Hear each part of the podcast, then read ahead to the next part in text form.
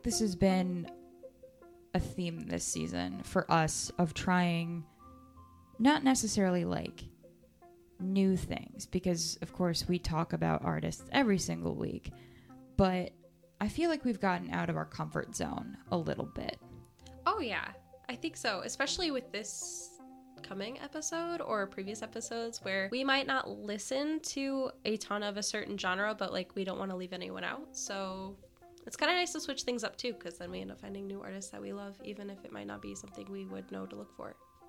Right. And I also feel like a majority of the episodes that we've done up until this point have been exclusively bands and singers. Oh yeah, a huge amount of them I think are bands or singers. Or nope, I can't think of a whole lot else. Honestly, I was trying to think of one, but that's the gist of it.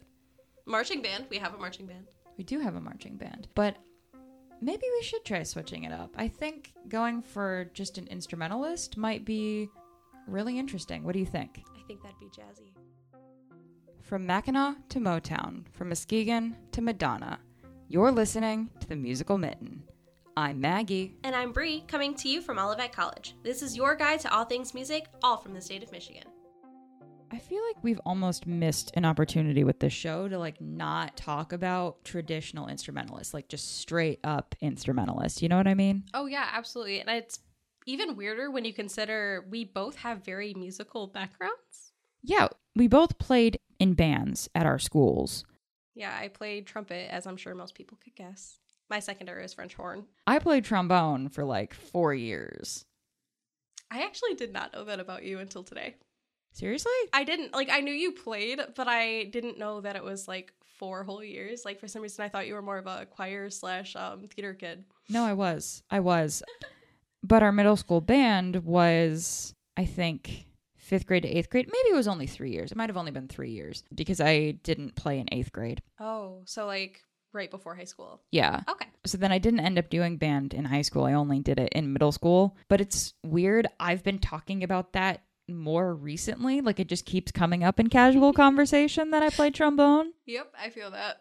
And that's like, it's not a thing that people know about me because generally the rest of my music background is choir and Theater and what you would more regularly hear us talk about on this show because it's the vocal aspect rather than the instrumental. And I mean, like, sure, we talk about guitars, we talk about drums pretty frequently. I feel like we talk about a lot of drummers. Yeah, I was gonna say they come up a lot, which is cool. I love drummers. I think they're underrated.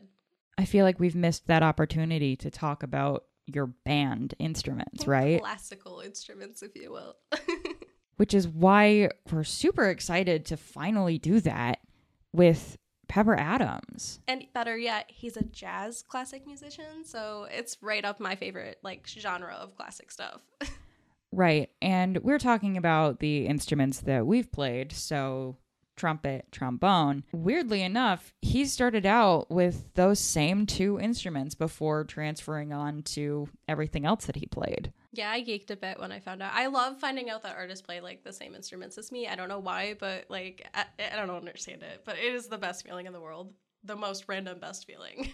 Well, Pepper Adams, or really his real name was Park Adams III, was born in Highland Park, Michigan on October 8th, 1930. So we just missed his birthday by a couple of weeks. we need to wish him a happy belated.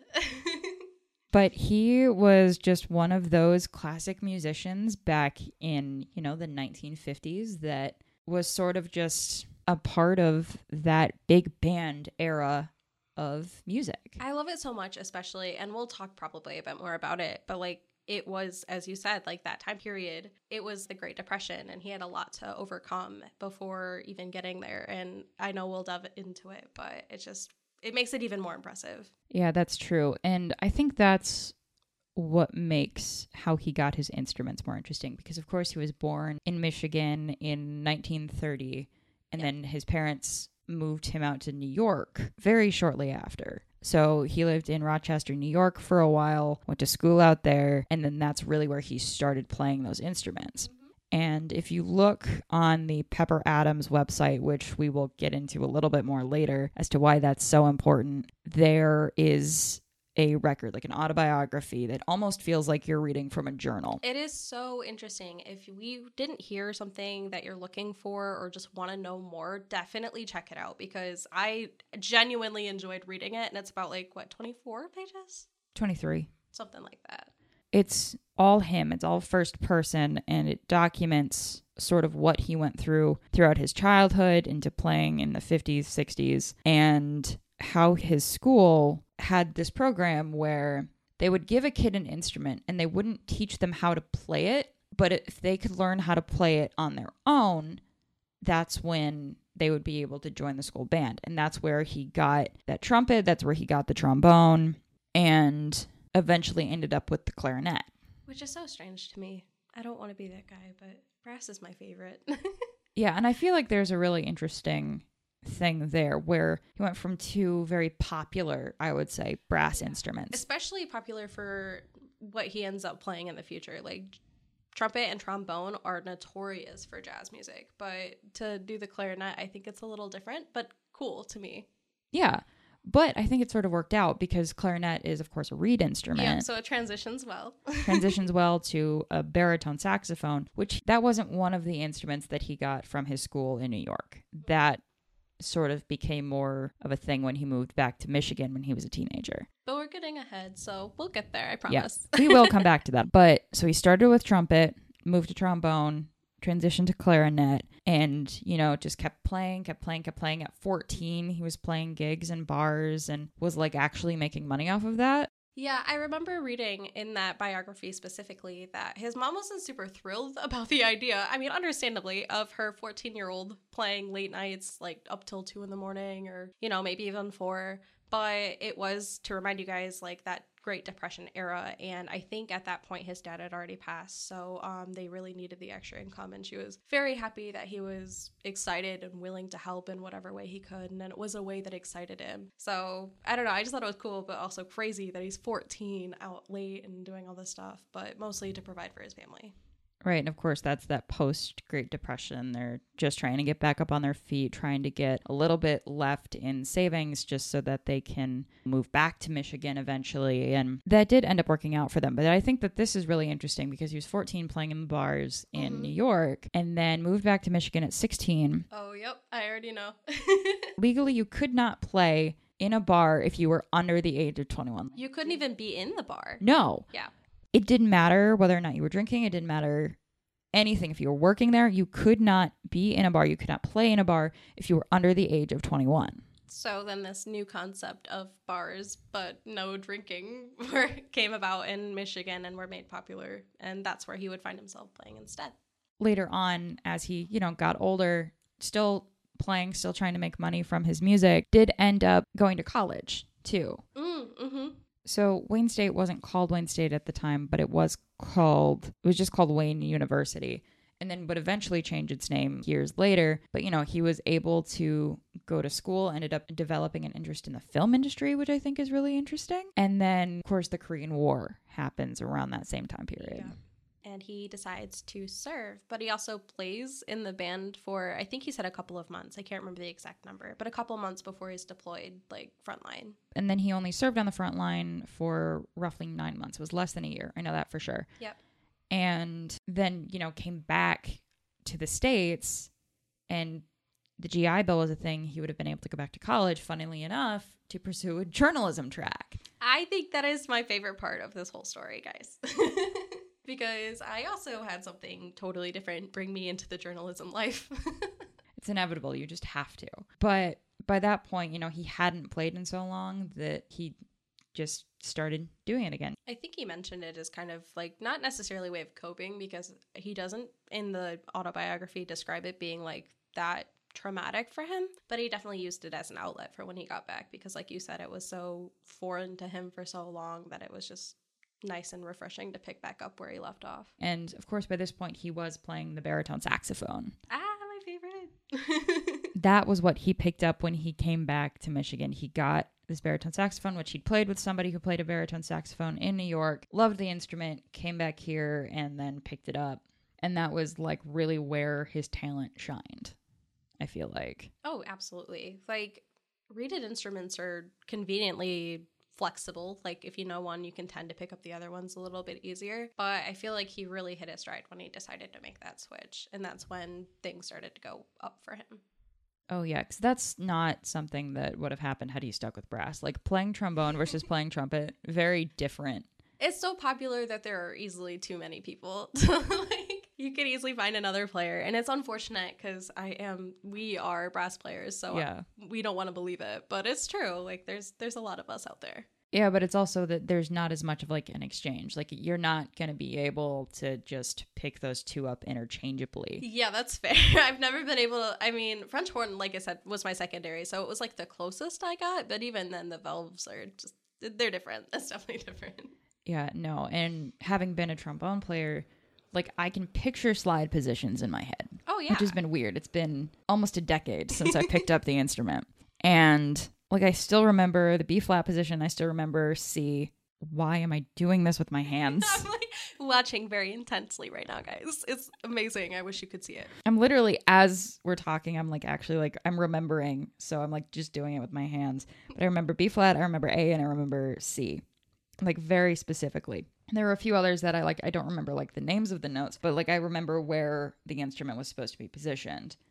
If you handed me a trumpet, I would have no idea what to do. And vice versa, though. I've only played valved instruments my entire music career, so I have no idea how trombone even works. I'm like, how do you know where the slide goes? Do you just guesstimate what happens if you're an inch off? Like, it's a whole different sound, guys.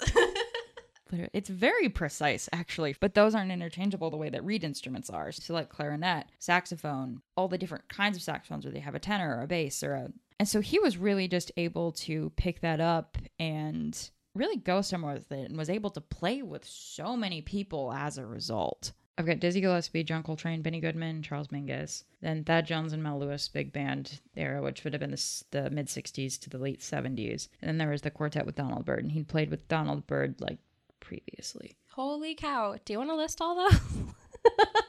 I liked our back and forth, but I think you've got the better list. Mine is like, I mean, to be fair, it is a little before our time, so I'm not going to have like a whole lot of knowledge on those other bands he played with.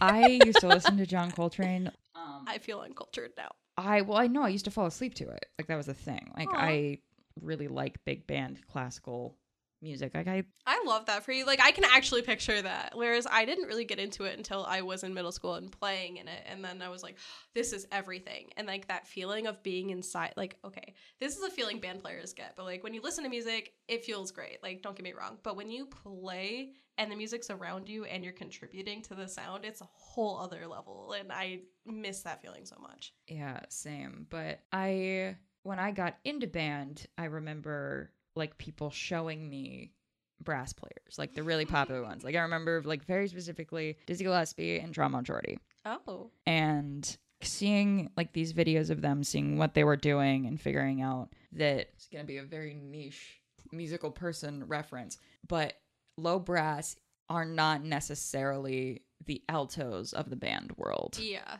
like they're not just the ones that get pushed to the back to be the base for everybody else to build on No, a lot of times baritone, especially, and I think trombone. I haven't played, so I don't know for sure. Will get like the melody parts, and everybody else plays around them, and I love that. Like superstition on baritone, best thing in the world.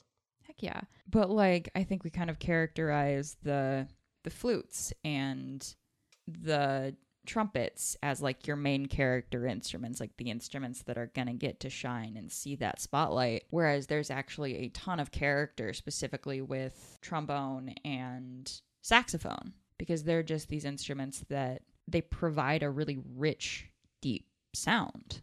I love them so much. I've been very fortunate to be a trumpet player because people do think that we're the center of attention. But the baritones and the trombones and like all of those people and the saxophones will sit like behind me and I get to like hear them directly into the back of my ears. And it's like my favorite thing. This is your Points to the Mitten trivia question of the week. Last week we asked, what Native American tribe does Pat Deneau belong to? If you were listening, he told us the answer. which is the Sault tribe of Chippewa Indians in the Upper Peninsula. This week's question relates a bit to the rest of our episode. Speaking of traditional band instruments, which Michigan artist recently played James Madison's crystal flute? If you think you know the answer, Add us on Twitter at the musical MI, and we'll be back next week with the answer and a shout out for who got it right. You've been listening to the Musical Mitten. I'm Maggie. And I'm Bree. If you've been with us since the beginning, you know that we started as a radio show on WOCR 89.1 The One, Olivet College. Our goal when we started was to share all of the incredible talent from across the state of Michigan, past and present. Now, we've been able to talk to artists from all over the state and share their stories with you. If you have any suggestions for who we talk about or to in the future, fill out the form on our website, themusicalmitten.com. Thank you so much for tuning in. Sorry, I could geek out of a band all day. Like, that's easy. no, like I'm totally okay with that. Like that's so fine because like every band that he was a part of needed those balances of oh, instruments, yeah. right? Because that's just how that's how bands work. It's how big band era music worked was there needed to be that balance. There needed to be the going back and forth between the trumpets and the trombones and the saxophones and the clarinets and everything else that ultimately went into this band and brought the sound together to become that characteristic sound that it was. And pepper adams was a huge part of that. For a lot of bands too. And I don't think he really cared which band he ended up being a part of so long as it was a big band that like he could really make an impact on. I feel like that's what's nice about it too is like as long as you have a band, it doesn't matter who you're playing with. Like as long as you have a band, you have a place. Exactly, a home. And he was humble about it. oh, absolutely. I don't like I only got to see a tiny bit of interviews cuz it's not like he did a ton, but he never came off as garish at all. No, and in his autobiography, he kind of talks about like he was always looked down upon almost. And I Mm. feel like now, like after he's passed on, we're finally able to appreciate what he did in his time. And it's sort of like that artist stereotype, like you're not being appreciated in your time, but still has this impact that has very clearly lasted to this day and is still appreciated. Again, going back to the Pepper Adams website, there are like roundtable discussions. There was one just last month, and I didn't get a chance to watch through it because it was over two hours long. Oh my gosh. And like that's pretty consistent. Like people are passionate about his work. Oh my gosh, I love that first off. And to think that I hadn't even really heard of him much until our podcast, which is my favorite part, is learning other people's stories, which we always say. But like, there are so many artists out there who do things that I absolutely love that I don't even know exist. And then I get to learn all about them and really delve into their music. And oh my goodness, how have I been living without for this long? And I feel like what's interesting about that too is you have to have those historians who pick up on that, who Oh, yeah. find those stories. And the person who put together the Pepper Adams website, They're fantastic. they have my respect. There's so much material available here. And like to the point where in like two weeks, I could not get through the amount of material that is on this website. I was gonna say, like, I feel like we're referencing it a lot, and normally we have like a huge array of different sources and materials to go through, but this one was so thorough. It had so much that I couldn't bring myself to want to look at anything else either because it just, ah, I don't know.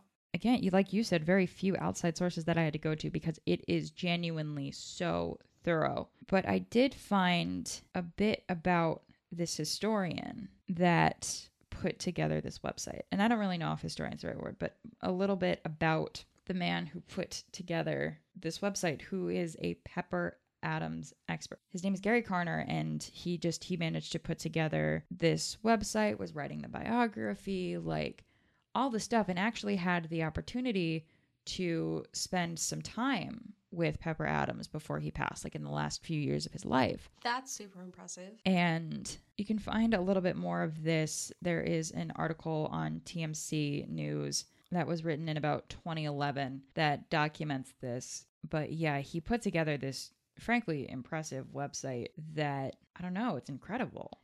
I definitely don't think I could do the same. But if I don't make it in media production for whatever reason, I'm taking up his idea and just studying whatever artist I'm in love with for the rest of my life and committing myself to making the world's greatest website tool thing for people to continue the stories and legacies. Yeah. Yeah. Because I'm not like very. I'm passionate about history, especially history for music, obviously. But I'm bad with dates. I'm not normally like one to just go search it. But I easily go down the rabbit hole when it comes to my favorite musicians and stuff. And I can really appreciate all of the work he must have poured into creating this. Oh yeah, because he has like people discussing Pepper Adams, the autobiography is available there, discography, rare performances, interviews and transcriptions, arrangements, compositions, chronology, just all of him talking about the different artists that he got to work with and all of this important information from all the important dates, interviews, like I said, those those roundtable discussions are available for links there. And there's even like a specific section dedicated to his quartet with Donald Byrd. Honestly, we don't even have time to get through everything on this website, but I feel like we've sort of hit the highlights a bit as for what he did with other people. Oh, yeah. He worked so many bands. Like, honestly, I feel like it'd be a whole other episode just to talk about them. Right, but we're really just talking about him. Yeah. So maybe we could talk about his move into his solo career, which he started about 1977, but he ended up going on a two month European tour in 78. That would have been right about the end of that Thad Jones, Mel Lewis big band era that started after the quartet. So, yeah, that definitely lines up timeline wise. But throughout that tour, he ended up playing with people like Mingus, Baker, and I think Hampton, which were at the time other really big name bands, which of course I didn't recognize right away, but they definitely were. I recognized a few of the names for sure. I recognized Mingus, Yeah. but the other two I was a little foggy on, I'm not gonna lie. Yeah, he was able to work with them, which is really interesting, and really was able to branch out there near the end of his career. And I feel bad because it was also around this time that his like tried and true mouthpiece slash um, baritone instrument, baritone saxophone, decided to kind of give out. I don't think he like retired it, retired it, but he retired it from his performances and he had to replace it after 32 years. Like, could you imagine? He must have taken fantastic care of that instrument. And I think there is a bit more on the history of the instrument, which is really fascinating because he had a baritone saxophone and then he ended up exchanging it for a different, better one, like very shortly after he got it. And if that is the same instrument that he kept for those 30 some years, that's genuinely impressive. The amount of care you'd have to put into it through traveling, through playing, through everything. Washing the instrument alone is a whole process. Like, it's hard for brass. I can only imagine what it's like for reeded instruments. Oh. Yeah, I don't miss it. That's the one thing I don't miss. Oh god, cleaning your instrument is so difficult, and with all those keys, Yeah. Yeah. Imagine trying to like get under there. I don't even know. Like I said, do they have little tools for cleaning under the keys? I don't. they have to. They would have to. Unless you take it into a professional, which costs money out of pocket. So either way, like there is some level of huge commitment there. Yeah, so that's just genuinely impressive. Unfortunately, despite all of the amazing contributions he had made to other bands, and despite being able to tour for himself, in December of 1983, he um, sustained a massive leg injury when I think it was his car wasn't in park and it rolled into his leg and pinched it in between the car and a garage. Ugh, Yeah, it was pretty intense. that's a new fear. Yeah. I know I read it and I was just like, okay, now I'm going to be paranoid about whether or not my parking brake is on from here on out. But despite the injury, he was still able to play again. He rehabilitated his leg and he ended up walking. And so it was actually pretty impressive. He decided to get out of the wheelchair, perform more. Unfortunately, that didn't last Mhm. because he was diagnosed with cancer in, I believe, 1984. And he had lung cancer because he was a bit of a smoker. And he unfortunately had to suffer with that for just over a year. It was 18 months and ended up having like a collapsed lung and and just ended up passing away due to the complications from all of that in 1986. His last performance was at a music festival actually Jazz Fest Montreal in July of 1986. There is a archived Montreal Gazette obituary from after he passed, the day after he passed, actually, which was September 10th, 1986. So this is from September 11th that the Montreal Gazette wrote this really touching obituary, especially because the last concert that he played, last performance that he had done was there. And So this has been just over two months from the time that he did his last performance to the time that he passed. Which is kind of impressive if you think about it. Like to be diagnosed with cancer and like still struggling with it on top of, you know, coming back from his like injury to still be performing that late, like holy cow. Some days I can't even get out of bed. Like he's a legend. The article says that he was always very dignified about what he was going through, which I think just says so much about him, says so much about the way that he carried himself and just how he was as an instrument, which is why it was so unfortunate the circumstances that he went through and why he only passed away at the age of 55. Like, that's young. Yeah, like uh, it's crazy to think about. But he had a hand in like so many different types of music and so many different bands that I think his legacy will carry on to this day. I mean, we're still talking about it, and I have a new favorite jazz musician, so. Yeah, and even the New York Times has an archived obituary from him as well. Talks a bit more about it, how he was survived by his wife, and he wrote 29 compositions that were recorded at that time. And he really just lived a fascinating life. This has been The Musical Mitten, where we bring you all things music from Michigan. Check out our Instagram and Twitter at The Musical MI for any announcements, events, and more. All of our past episodes, radio show, and podcast are on our website at themusicalmitten.com.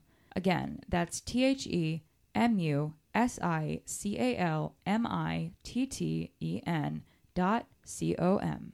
Check for updates in all of those places or keep listening in for weekly episodes. We'll be back next week.